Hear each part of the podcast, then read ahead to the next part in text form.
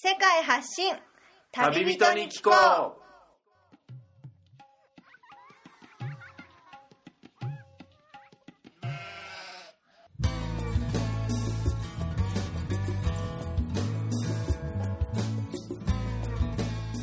この番組は世界各地で出会った興味深い日本人の旅人にざっくばらんにいろいろなことをインタビューしていく番組です。現地での旅の話の本編と脱線話のアフタートークの2本立てでお送りします。さて今回の旅人からは世界のどんなぶっ飛び話が聞けるのでしょうか？今回は分割した前回からの続きとなっています。前回をお聞きでない方はそちらからお楽しみください。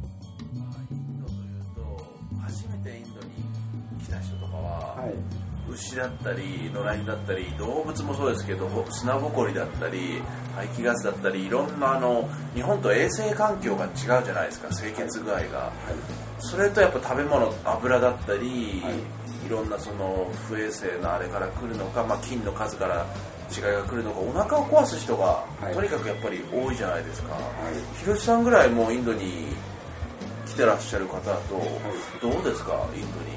着いてしばらくやっぱり食べ物はもう気を使われてますか普段は。えっとですね、はい。あの日本日本人っていうのは、はい。まあ、日本がその衛生的なので、えあの菌に弱くなったりそれとあとなんていうんですか五感っていうんですかね、ええ。舌味とか、はい。匂いとかに鈍感になってるような気がしますね、僕は心がけてるのは、はい。例えばこうこんな暑いところですから、ええ。その食べ物が傷んでるとか、えあとこの味がちょっと変だとかあいう時があるじゃないですか、はい。その時に我慢しないでこう口の中に入れた瞬間に違和感を感じたら吐き出すようにしてるんです。飲まないんです、なるほど、はい、例えば寒さだったらじゃがいもですから、えその悪くなると酸っぱく感じるはいはい。その時に酸っぱいなと感じた時に日本だと食べ物ってのは安全だといううん。その先入観ありますよね、ええ。それあとあんまり当たり前。だけない。だけど自分の体を守るためには変だなと思ったらはい。吐き出すと、あでカレーでも何でもそうです。なんか味が苦いって感じたらもう吐ける。あ取り入れる必要はないと。そうです、ん。そうそうなんていうんですか五感を働かせて、その守るようにしてますね。だからあまり当たらないんですけどもあそうしてても当たる時あります。あまれに。はい。で僕は何回か当たったのはみんなのジュースものですね。ああそうですか。マンゴージュースをえマンゴージュースって果物ですから、えマンゴーの方をね剥いてあるのを見てああちゃんと新鮮なの剥いてあるなってえ飲むんですけど、当たるんですよ。2度ほど当たったことあるんです。えマンゴージュースマンゴーシェイクとかよく路上で売ってますよね。はで後々考えると、いはい。やはりあのマンゴーシェイクだとかマンゴージュースを作るはい。器具があ洗ってないんですね。例えばジューサーで作る時に、あはい。ジューサーをこう前の人の作りますよね、はい。例えばリンゴジュースをえで次僕がマンゴージュースを頼むと、え適当に洗ってるのと 洗ってる水をよーく見ますとね、ええ。これが汚いんですよ。えそうなんですよね。それとこうマンゴーをカットしてる、はい。そのナイフが汚いんですね。ナイフプラスまな板の汚いんですね。ああいうところのねあのなんていうんです菌かが。その洗ったりしてないので、ええ。マンゴー自体の果物は当たらないんですけど、えそのジュースにする過程でえ菌が入って菌が入ってくると、はいなるほだからどそういうのも見ながら、えそのここ大丈夫かなとか見るっていうのは大事だと思いますね。え路上でもよくカットしたスイカだったり、はい。パパイヤとかはい。売ってるんですけど、そのはい包丁とか、はい。路上でカットしてもう食べれる状態であの爪楊枝も刺さってるんですけどそこに砂ぼこりとか、は牛のうんちにたかったようなハエとかがちょっと来ちゃってるようなやつは、はい。ちょっと食べたくないんですよね。でね。実際やめた方がいいって長く住んでる人にも言われたことあります、はい。外国人の人に。あの果物は美味しいですよね、えで見た目も綺麗ですよね、えでもあの向いてないマンゴーとか果物を買いなさい、で帰ってきて自分で洗って、はい。自分のナイフで剥きなさいとそうなんですよこれ基本だと思いねます。基本の最初でも美味しそうに見えちゃうんですよね。で旅行者だとやっぱ家家というかその宿に持って帰ってナイフでっていうのも面倒に感じちゃってとかね。そこで腹壊すくらいだったら丸々買って帰った方がいいですね。そうですよ。そうなんですね。帰ってねカレーとかでえなんていうんですか当たったりするのはないんですよね。え少ないんですよ。少ない。っていうのはこういう暑い国ですから、ええ。その日にあの売り切りなんですよ、ええ。だから残ったやつを次の日も出すってことないんですええ。その日売り残ると、はい。カレーとか全部捨てるんですああカレーだったら。帰って怖いのは、えさっき言ったジュース類とか、はい。サモサあの油物。はい油物で揚げたものなんですね揚げ物がちょっと。中にじゃがいもだとかはい。野菜が入って、その三角形のおむすびにして、そのよくありますね。ペーパーでこう巻いたのを油で揚げると、はい。でこれは二度たまにですよ、はい。二度揚げして次の日に出すとやつがいるんですよ。次の日出しちゃうんですか。はい、で結構サモサで当たる人いるんですけどあー。サモサで黒いその何ていうんですかもうガンガンやあの油で揚げ はい。たサモサを朝見たらあこれ前日かなって疑わないといけない。あそれあるものは全部大丈夫だと思って食べるとあはいはい。当たったりします。よくこの路上のスイーツ屋さんとか甘いもののお店とかその寒さのお店も山のように乗っけてるじゃないですか、はい。この下の方のやつっていつのなんだろうみたいな 乗っかってピラミッドみたいになってるのとか。見えますねやっぱ。だからね日本に住んでると絶対そういうことないじゃないですか。もう賞味期限でバッチリね。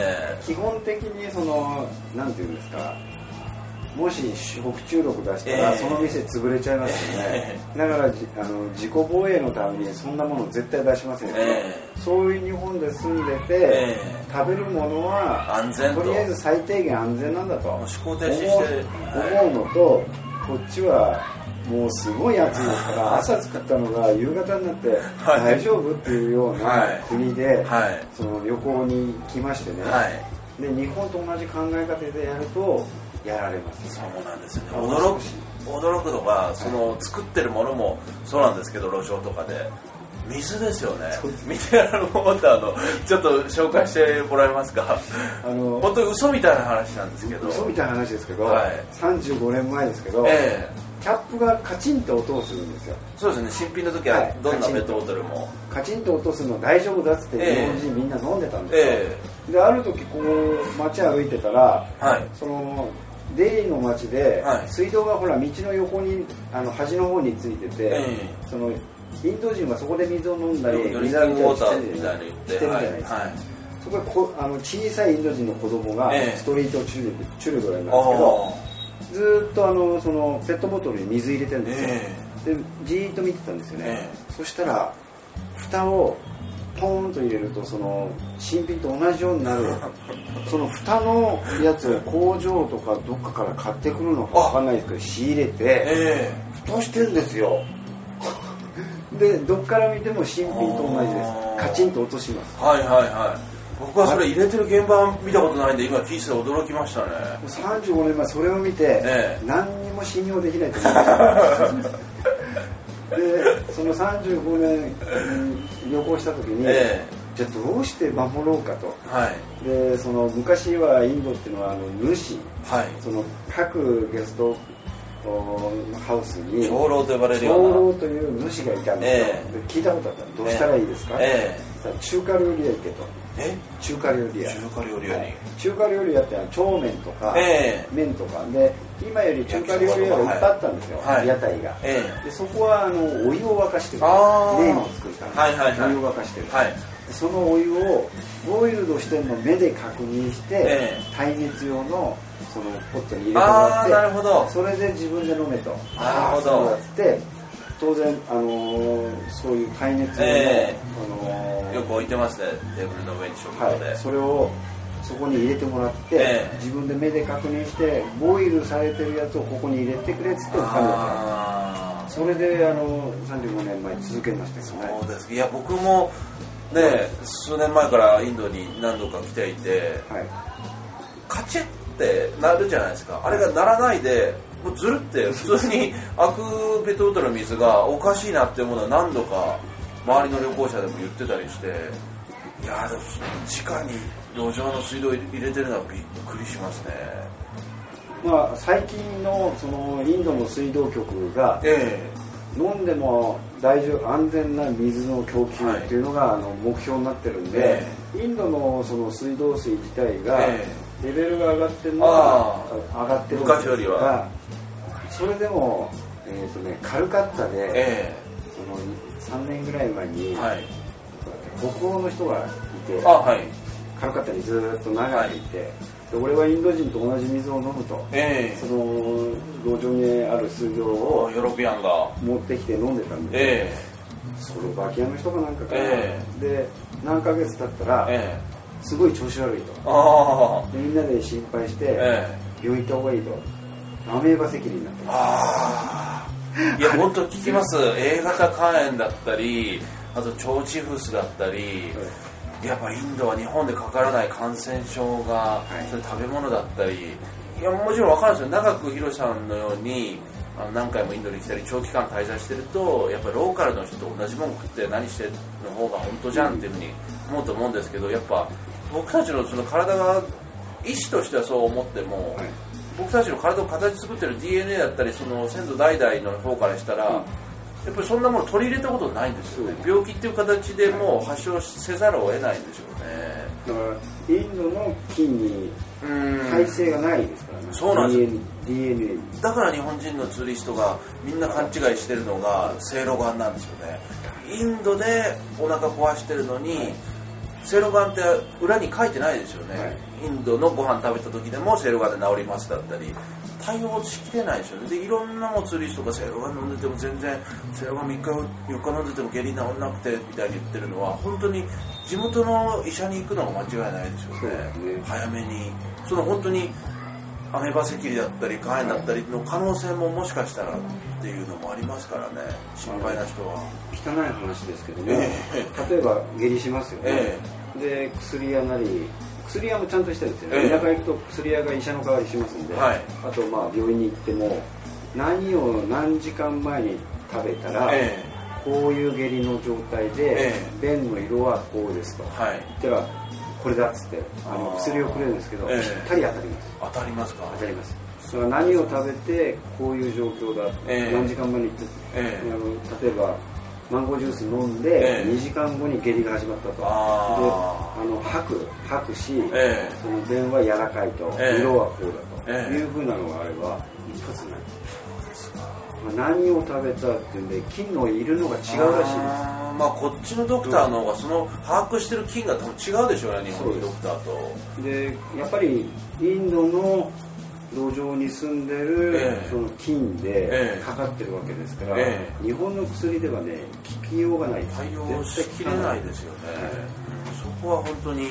病気と土壌気候っていうのは非常に密接ですからはい。あの日本の薬は安全だ、はい。日本にいて日本の菌に対してそのあまり副作用がなく安全なんですけど、はい。それをインドに持ってきて、はい。それで効くってことは稀ですよね、ですよね。はい。まあ、できるだけ薬は飲まない方がいいですけども、えあの命に関わりますので、ええ。相談してやっぱり適切な処置をした方がいい。かなと昔の話ですけど、はい。笑い話になりますけど、はい。あのみんながこう、まあ、面白いですゲストハウスにねはい。ね調子悪いんですってあそうかって便はどうだって真っ白です真っ白。真っ白ですっていうのがいて。真っ黒じゃなくて真っ白。じゃあもうしたらね誰かあ肝臓だ。すぐ病院に行ける。へ肝臓行ってる。便が白い以外調子は普通なんですかね。いやもうすごく痩せちゃってで調子悪かった。ら便が白くなったえどんな感じだったらあのバリウム飲んだ後に白いのが出るじゃないですか。ああいうのが出たでも肝臓です。怖いですね。ウイルス性肝臓で、ええ。だっていう話で、ええ。すぐにみんなで病院に連れてえ行って。でやっぱりあの日頃と違うえはい。その、えーなんていうんですか症症状が出た時には、はい。まあインドでも海外に出た時には、はい。まあ、病院に行った方がいいです。日本ではないんで。そうですよね。怖いです本当に体は本当に大事にしていかないと、はい。非常に重い病気もありますしそうですよね。一個間違えればねはい。あの周りにうつ移しますんで、ね、そうですよね。あの無理はしない方がいいかなと思いますね。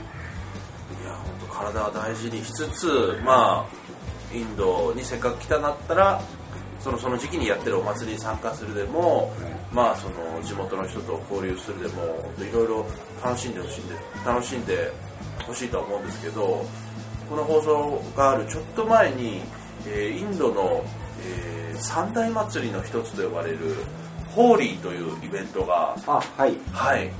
ありましたね。ここプーリーでもはい。プリでも行われたかと思うんですけども、はい。このホーリーという日がもうヒンドゥーの人たちにとっては、まあ、地区によってなんか日付日程、あと毎年やる日程もはい。ずれ込むらしいんですけど、はい。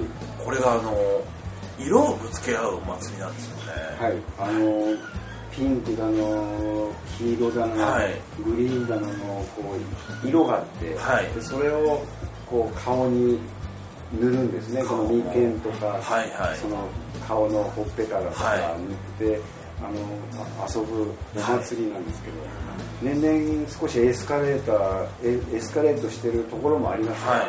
プーリーあたりはまああの程よい程よくお祭りに参加できる。参加できると思いますね、まあ、今ちょっと外が騒がしくなってきてますけどちょっと街によっては本当に危ないぐらいまでのやりすぎちゃう地元の人もいたりなんでかっていうとこの日だけはこのインドカーストっていう身分制度をねあの実質職業的に敷いてますけどカーストはなくなる日みたいに言われてるらしいですね。あのそういうことを度外視してはい。楽しもうと。いうふうな日らしくて、うん。その外人であっても、はい。そのこうまあ外人が本当にノーって言うと、え引いては来ないですけあどあでもえ街によってはね本来怖いですね。マッチによってはちょっと過激にこう、はい。顔だ、えー体の。首だえ場所によってはこの胸にまでこう塗ってくるやところありますからね。怖いですよね。まあでもフリーだったら安全に楽しく比較的参加できるっていうふうに言われてるんでいろんなあの、えー学生団体だったりこの時期を狙ってこのプリーにサンタナロッジに来る人も大勢いるイベントって聞いてるんですけどまあ女性はまあそれでもなんかそのはちゃめちゃになっちゃう人が地元の人がいるんで痴漢とかいろんなそういう被害に遭わないように男性がちょっと守りつつみたいな。えーアーグラとかあはい、はい。アーグラであるとかバナベナレスがですね、はい。バナラシがですね、はいちょっとあの激しいんですあで日頃の鬱憤ではないんだろうけども、その先ほどちょっと話したように最近お酒を飲む頻,、え頻次が増えて、はい。でそのこうハイになった勢いでうん。女性に対して本来はヒンディーの人は女性のええ。その肌に触ることは、うんあのしないんですけど肌もね隠しがちですからね。はい、それがその外人を見ると、はい。はだけてるから。はだけてるっていうのもあって、ええ。であまりこう日本人の女性なんか言わないですのでその調子に乗ってこうどんどんどんどんエスカレートいますね。日本人女性が被害。にまあプーリーの場合はそうそういう街から比べたらまだ、はい。あのおとなしい方うん。まあ、あの1年に1回なのでね。春のお祭りですからそうですね。盛り上がって。はい。でそんなもはい、うインドについてプリンチでたくさんねもう訪れて知ってるひろしさんなんですけどはい。ひろしさんがあの好きではい。おすすめなポイントとしてはい。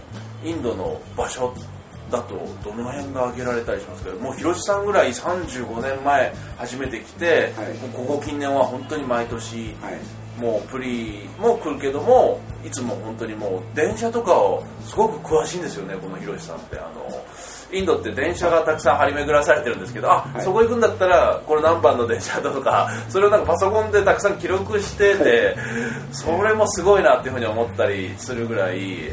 マイインドタイムテーブルを持ってる はい、これを見て驚いたんですけどそんなもう膨大な資料を持ってるひろしさんが好きな場所をちょっといくつかリスナーに紹介していただければと思いますが3つはい。はい、まずヒマーシャルヒマーチャルっていうところのマチュルプラデッシュという州がはい。北部にありますでね、まあここはあまりあの日本人にはメジャーじゃないんですけど、ええ。キナール地方というところはい。のレコンピオという町。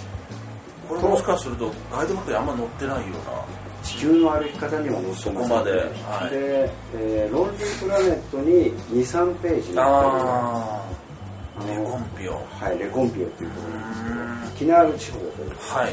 でそのレコンピオからはい。バスでちょっと行ったカルパ村っていうのが、カルパ。はい、あ非常にあの山好きの人にははい。おすすめな場所です、で山っていうのがキナールカイラスって言われているうん。6000m ぐらいの山なんですが、はい。そのレコンピオという町のバスステーションに着いただけで、はいトレッキングをしすることなしに、はい。山のがドーンと迫力でくるわけですで数値的に言うと、はい。レコンピオが 2500m ぐらいはい。でキナールカイラスが 6000m、はい。でこのギャップは3500です、ね、そうですよね。それで水平方向で見ますと、はい。えー山のトップピークと、はい。レコンピオの町が水平方向に50キロしか離れてない。あだからこういうその立地っていうのはあその位置関係から。非常に珍しい。例えばヒマラヤは高いですよ。そうですよだけねどヒマラヤは本当にこう迫力あるところまで間近までは。行こうとするとものすごいトレッキングしないといけないですね。バスで降りてすぐは絶対ないですよね。ないです。で若い時ははい。例えばネパールのマチャプチャレを見たいなって、え3泊4日でこう3泊ぐらいかけて山こうずっと上がっていって、えはい。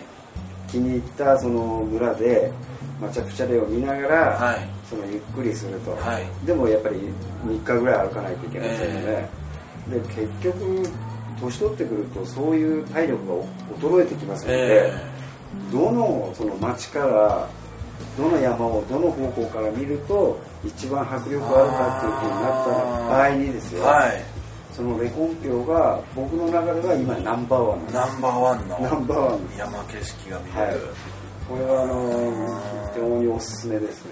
これはガイドブックにあまり詳しく載ってないということは、はい。本当に行きたい人ははい。ちょっと自力で調べたり、人伝に聞いたりして、例えば簡単に言うならば、ええ。シムラっていう町からありますねはい。あの東にこう進んでいくんですけど、はい。バスで6時間ぐらいですか。6時間。はい。でキナール地方っていうはい。でこれが山がきれいに見えるんですけど、はい。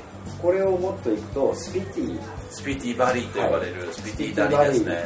はい。えーカザとかいう方向に行く、その途中の町なんですあであの非常に景色が綺麗で自然あふれたと。うんこれが一つおすすめですね。あ文化的にもヒンドゥーの文化圏がすごい色濃い場所ってわけでもない。そういう場所でもないんですけど少数で部族も増したような、はい、ヒマーチャルの,、はい。そのキナール独特の帽子をかぶってまあして、で我々にはあまり分かりませんが、はいインド人だったらそのこれはキナールの帽子、えでマナリの方に行くとまたマナリのなるほど。あの人がかぶってる帽子があって、えその独特の帽子をかぶってる。部族の違いかもしれないですね。ですねなるほどでまあ場所的には中国のボーダーに非常に近いので、えそのレコンピョから先風まで行く時にはインナーラインパーミットがいるんですけども。パーミット許可証を取ってでしかはい。行くことができない、はい。ただしこのレコンピオだけは全然問題ないです、何もなしで、はい、実はプーっていうところまでは、はい。PUH プーまでは、そのインナーラインパーミットはいりません、はい。非常に風光明媚なところですねはい、それが一つですね、はい。で二つ目はそれが南の方より半皮ですねあハンピ、はい。遺跡がたくさん点在する南インドの。はい。半皮ははい。何がいいんだって言うと非常に困るんですけど、えその居やすいんですえね。見やすい。はい。あー。でその大きなロックがあって、え。でそれが山になっていて、はい。で少しまああのトレッキングでもないですけど、ええ。登るんですけど5分10分登ると街がこう一望できる。あでー自然豊かで非常に居やすいはい。僕好きなんですね。何にもしなくて1ヶ月ぐらい1ヶ月ぐらい。いるんですけどあパンピ好きですね。なんか空気がいいっていうか。あそうなんですね、はい、空気っていうか雰囲気ですね長期滞在の人もよく長くいるって聞きますねハンピやっぱりで何やってるのって言うとみんな、まあ、大して見るもんないので、ええ。あの自然なので,、えで大きなロックがこう石が点在してはい。はい。で見てるだけなんですが、ええ。なんとなく雰囲気がいい。のんびりします。のんびりできる場所ということで、暑さはどうですかハンピは。えっ、とね今は暑いです。今っていうかあの4暑い時期か月5月っていうのは暑くなってますので、えー実際をベストシーズンは11月だと思うんああです。ねそうですか。で12月ぐらいになると少し涼しくなるんですが、1112ぐらいが一番いいですね。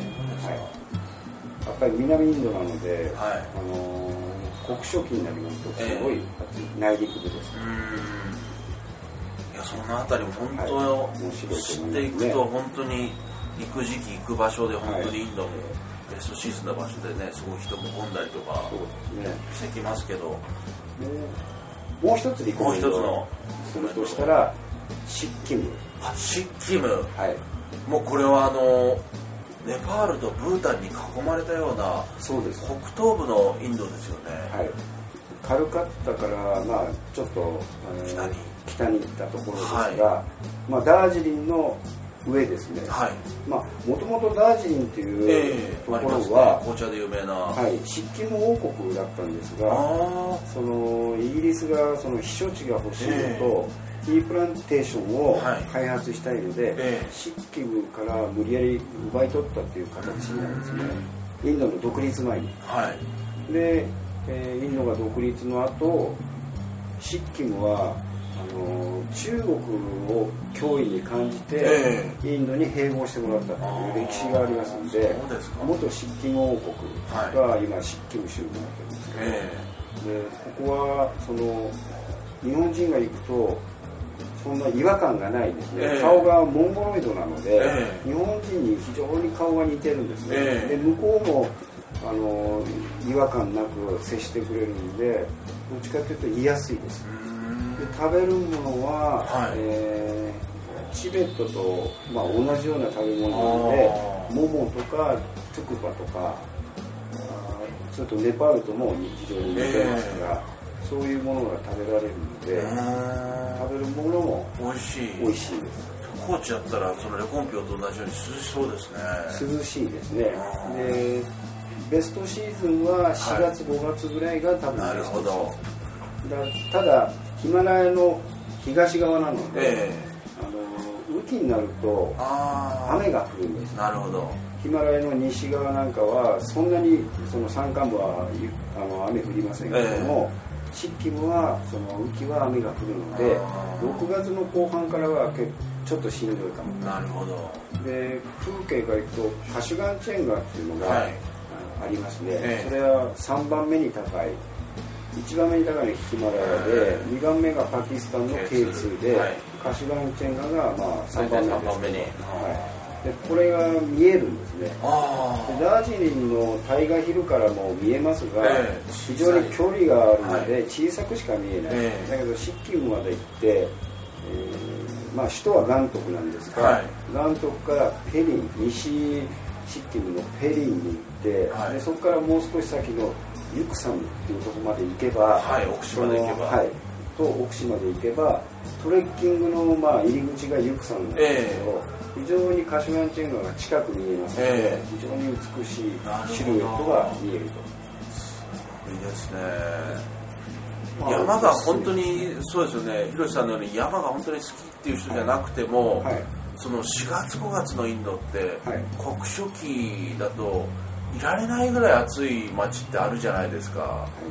そういう時に本当にもう暑さを逃れてそういうところに行って山を見るっていうのは本当最高の過ごし方ですね。そうですね。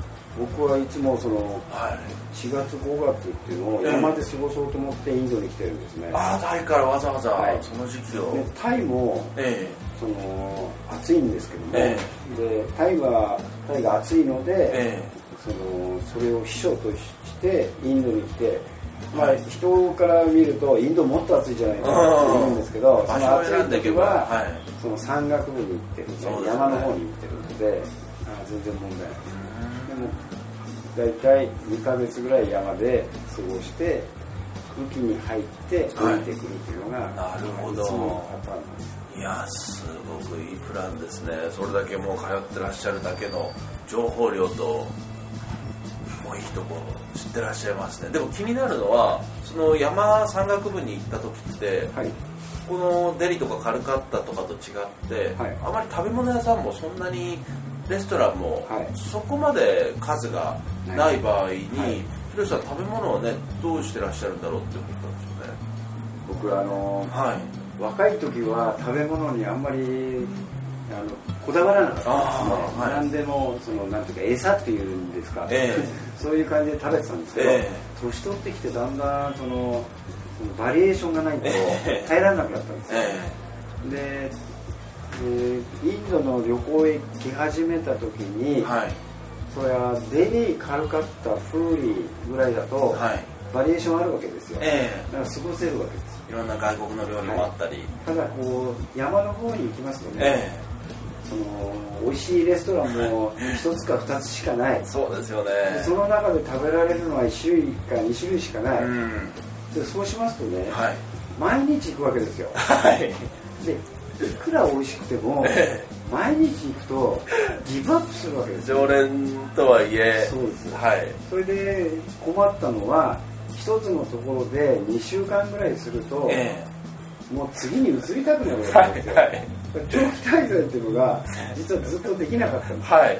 である時ふっと考えてえこれは自炊だなえあ自炊だなと。自分で作っちまえと。それでその3食自炊にするとは考えてないんです。一回自炊で白いご飯とあはい。味噌汁と、はい。あとなんかおかずで食べればカレーがその3回カレーカレーカレーで食べるより、はい。そのなんていうんですかこうゆったりするわけですね、ええ。もう飽きないんですよカレーがね、はい。だから最近は3年ぐらい前からはい。少し考えて、はい。圧力鍋を持って圧力鍋インドでよく使われてますよね。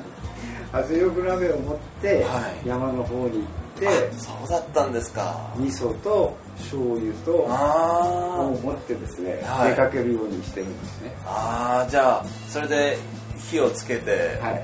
火をつけるそのあれもインドでもう店で買ったやつですか。いやあのーそういうゲストハウスがあるんですええ。ああのそうなんですか。キッチン白人の人が、はい。はその自炊をしながらはい。まあぼ我々日本人がご飯にカレえーね3回カレー食べるの飽きんですよ、えはい。白人の人は彼らでは 半食で食べてるそうですよね。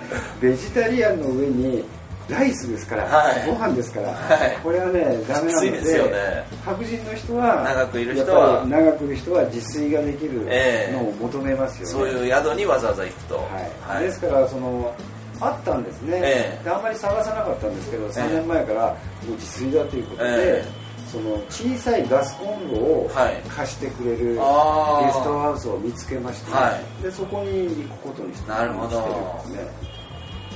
で1.5リッターの小型のはい。インド製の圧力鍋を持ってはい。行くんです、ああ山までわざわざ行ってそこで自分で好きなようにご飯を作って。でまあこれは今年のテーマなんですけど、え今年はそのマナリっていうところとレコンピオに行こうとしてるんですが、えはい。デリーより北にある。はい、さっきあのリコメンドしたまレコンピオとはい。マナリね、はい。でマナリで納豆を作りましたね。納豆？はい。へえ。納豆自家製の納豆を作りまして、はい。そのマナリで納豆朝定食を食べようかなというのが 今回のテーマですいやマナリって言ったらあのバシシトって呼ばれる温泉もあるようなそうです。長期滞在の人もねすごくいる、あそこで納豆定食ってちょっともう日本を感じますよね。温泉もあって納豆もあって。そのためにあの、はい。万全の準備をしました。あそうですか。じゃあデリーで買い物をして。はい、あの納豆に関しては、はい。まず納豆をはい。乾燥納豆にするんです、はい。これはまあタイでやってああタイから準備してきて、それでこの乾燥納豆で納豆ができるかっていうのが不安だったので、はい。まあ、実験として、はい。タイで乾燥納豆から戻したもので納豆を作っていけると。はい。いう確信のもとに、まあ、今回乾燥納豆を持ってはい。山に上がります。そうだったんですか。万端の準備で。ちょっとやりすぎかなやりすぎかなって自分で突っ込んじゃうぐらいでもあの面白いなと。いや面白いとかなかなか聞かないですね。これぐらいまで気合を入れて。なんか食べるものって非常に重要じゃないですか。うん毎日欠かさずね行いますから。だから美味しいもの食べたい、うん。そうすると長くいられます。そうですよね。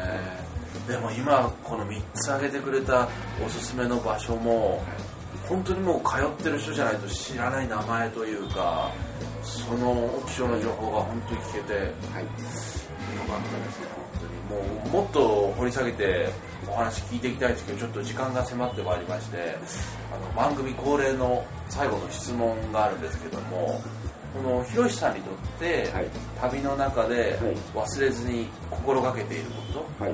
必ずあの旅の中で重要視しているポイントっていうのをちょっとリスナーに最後お伝えしていただければと思うんですまあ、これ、まあ、私の考えですけども、がはい。あのーまず旅っていうのははい。その例えばインドに来てはい。日本を見ることだというふうに思っているんですね。あっていうのは僕自身が日本で育って、はい。日本の価値観日本の習慣。あはい。で例えば日本以外のところに行くと、はい。その違和感を感じるところが、はい。相手方の習慣であるとか、はい。相手方の価値観とのはい。ぶつかり合いだと思っているので、旅行に来るということは自分の内面を見る。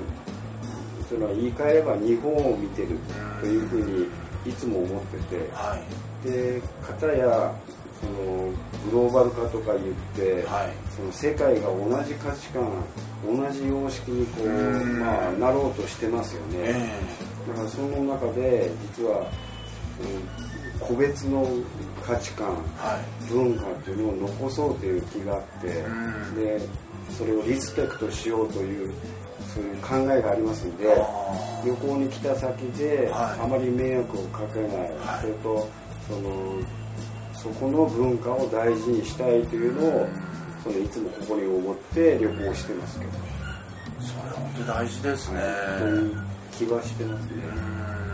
うん。やっぱり日本人として日本の外に出るってなると、はい。日本国っていうあの旅券パスポートを背負ってきてますから、はい。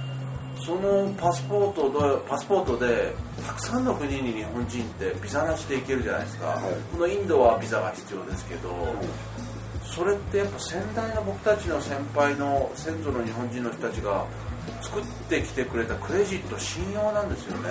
そうですね。それを損なうようなことをやっちゃうのは僕も良くないなっていうのは感じ始めてきてて。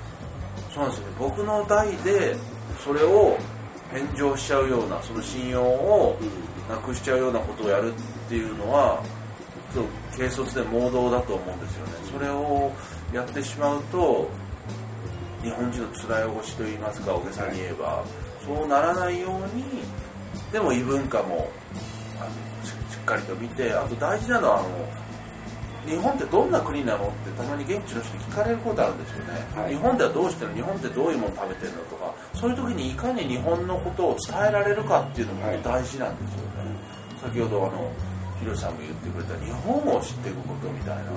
海外に出たことでちょっと意識することって出てきますよね。はい。そう。で特に僕なんかは今そのタイのチェンマイというところにはい。住んでますよね、えですから非常に日本を感じるんですよ。あ逆に日本でサラリーマンをずっとやってた時には、そのあまりにあまり政治にも興味なかったっていうか忙しすぎたっていうのもありますがその考える余裕なかったんですけどあ逆に日本を出て日本に対してその考えないといけないことを考えてるような気がしますね、そうやはり旅も同じで、はい。日本から離れたところの方がはい。日本がよく見えるし、はい。えー日本のいいところ悪いところがまあよく見えるし、えそのそこでアイデンティティというんですえか、また価値観というものをえはい。その見直す必要が、うんもしくは見直すことができるというふうに考えう。てかえってその中に入ってきた方が見えないということはありますね。ん。僕も日本にいた時僕今一番の趣味の落語なんですけど、はい。全然もう見向きもしませんでしたねやっぱり。あるそういうきっかけをやっぱもらったのは外に出て、はい。日本文化っていうものをちょっと見つ見つめ直してみようかなっていう時にふとなんか落語っていうのをたまたま出会ってそっからなんですよね。だから一時帰国した時にも東京って本当落語会のメッカなんですよね。もう一日に何十個も実は落語会が開催されててで好きなのにたくさんもう行ってきて落語家さんを見てきて本当にもう旅行中は見たくてもやっぱインターネット越しじゃないと見れないのが生で見れるってやっぱ東京だけなんですよね。日本の中でもあそこだけのクオリティと数が見れるのは。そういう風に目が向いたのも海外だったんでやっぱいると近すぎて見えないことって往々にしてあるんだなっていうのは僕も実感しました。タイにいてより日本を感じると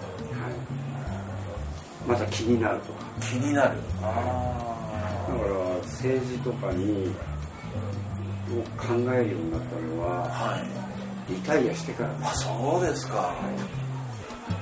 意外ですね。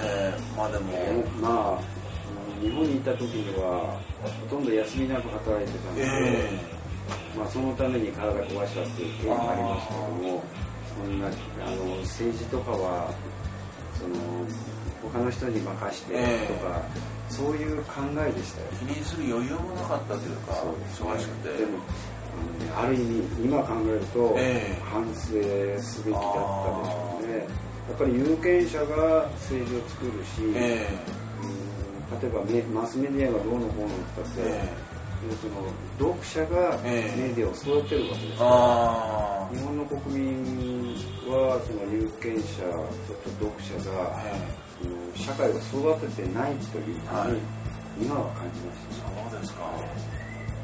ちょっと両方とはずれてしまう、えまあ大事だと思います。えそういうことを意識するのも実は日本で暮らしてると自分の家と会社との往復自分の家と学校との往復だと結構する会話だったり顔合わすメンツも変わり映えしないってなると逆に海外に行った方がいろいろな新しい人と出会うチャンスだったり新しい刺激に触れることがあるんでそういう考える機会って意外とあるんですよね。新しい人と話したりとか。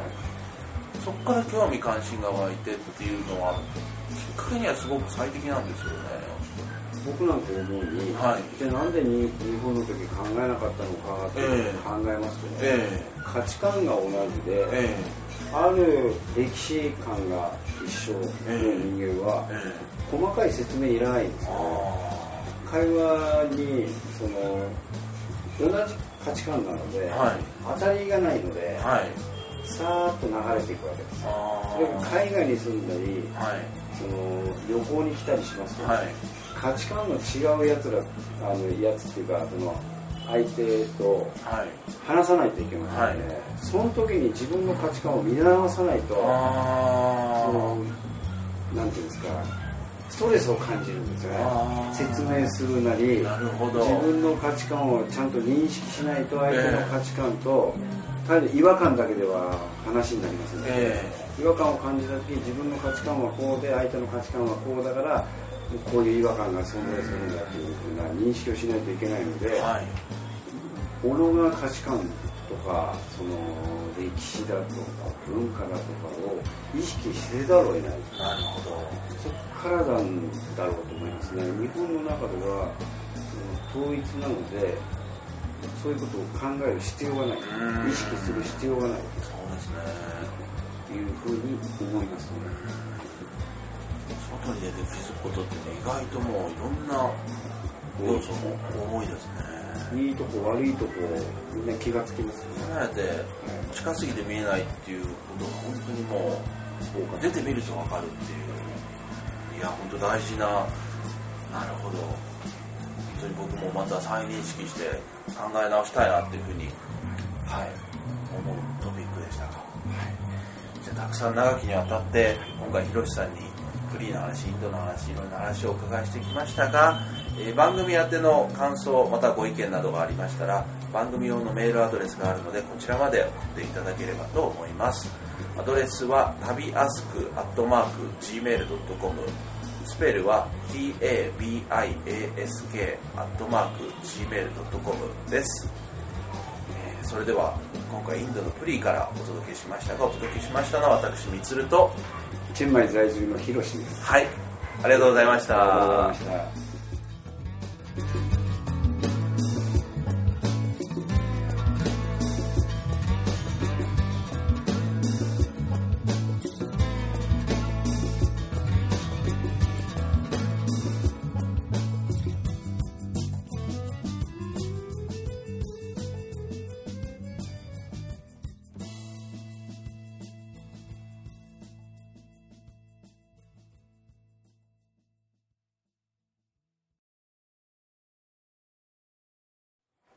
それでは本編の放送が終了しましたが、えーちょっとスペシャルゲストということでひろしさんと、えーもう一方あの目の前に来ているんですがじゃあちょっとお名前を。広沢です。広沢さんスペシャルゲストということで今同じサンタナロッジに泊まっているメンツなんですけどこの広沢さんが僕もあの広瀬さんもインド何回も来ててでも一度も体験したことがないことを今回インドで体験したということで広瀬さんもあんまり聞かない話ですよねこれは。ちょっと無理っていうか 無理レベルな。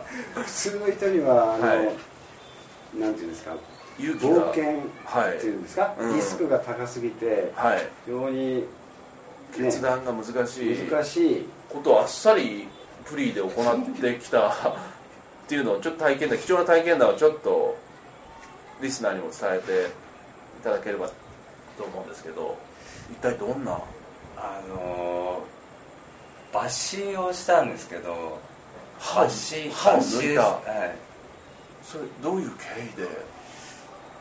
僕今2ヶ月半インドにいるんですけど。あもうインド常連ではい。何度もいやいや初めて初めてのインドではい突然歯を抜いてそうですね。もうインド来てえ2週間目ぐらいであの右の上の親知らず。親知らずが？親知らず親知らず。親知らずだったんですね。そはい。れ痛くなり始めてて、えまあそれずっと気になっててもうええ。夜も寝れないぐらいええ嫌ですね。痛かったんですえはい。けどでちょうど今3日サンタナロッチにはい。来た時に見てもらったんです歯を。あ歯医者に行って、歯医者。いやいやいやその前にあの日本人の方ええ。いっぱいいるじゃないですか、はい。だからちょっとあのみちょっと見てもらったら、えチョコレートがあるみたいだみたいえ もうやばい状態。なもうもう黒い状態だってすぐ歯医者行こうと思って。いやもう帰国しようと思ったんですけど最初は。そうだったんですね。あもうもうすぐ帰国だ最初はそう思ったんですけど、え。でもその見てくれた人が、えこのサンタナロッチのオーナーのフォクナさんという方に、えちょ歯痛い人がいるみたいだっていうのをちょっとあのえ聞きつけて。きあの言ってくれたみたいな、ええ。そしたら歯医者があるはい。そこでなんか4500ルピー、まあ、1000円弱ぐらいで抜ける、あ抜けるというか治療できるみたな、はいいはいはい。あとりあえずもう本当痛いから、えじゃあちょっと行きたいなちょっと思って。と怖いですよね歯に関しては。チャレンジャーだよね。チャレンジャーだよね。広沢さん痛いから。広沢さんでもまだ20代20で代はい。親知らずが本当に痛み。でも親知らずが虫歯だったんですか？そうですよね。どんだけほったらかしてそれ本当にだから日本の親に対しても親知らずみたいな。ほったらかしてほったらかしてじゃないですか。で結局インドの歯医者に行ってまず入念にチェックしますよね。ちゃんとしたあの机とか器具もある歯医者だったんですか？ちゃんとしたある程度まあまあ一応一応はい。でそこに行ってまずは歯医者さんが見るじゃないですか、あの、歯のあーって開けて鏡みたいなやつで見てああこれやばいって。でもさ最終的にはちゃんとレントゲンとかしないとわからないから深さとか神経のどれぐらいとかそれをやってあこれ抜く必要があるね。じゃあ後日抜きましょうって。普通は行くと思うんですけどもうそんな感じで？いやいやいや。いやいやもう1分もしないうちに。えレントゲン？は取ってない。取ってない？チャレンジャーやなえそれ抜くって言われてえ？っって思いませんでした？いやちょっと嬉しかったです 結構マゾ的ないやいやいや。そういうのじゃなくて想像想像というか治療か抜くかどっちかだなと思ったあーなるほど。親知らず治療するのは逆に怖いなと思ったんですよ。治療しにくそうじゃないですか、うん。それよりもいっそ抜いちゃった方がなんか安全なのかなっていや麻酔とかインドで大丈夫なんですか、まあでも。まあそれで抜く当日を迎えましたと、うんうんうん。はい。まあ病院に行って歯医者に行って。で最初麻酔を歯茎に打って。痛いそうですよね。俺全然痛くないんですよね。まあでその20分待ってって言われて。でまあその20分後にもう痛みも感じなくもう全なった頃に然もう麻痺してる。えでもまあもうスススポって。え 痛みなく。痛みないです。全くなかった。その後の感染症とか怖いですよね。あ親知らずちょっと怖いですよね。怖いですよね。ーあでもちゃんと薬もえもらって、えあの3日間ぐらいえ。抜いてから。何用の薬だったんですか？よくわかんないですけど。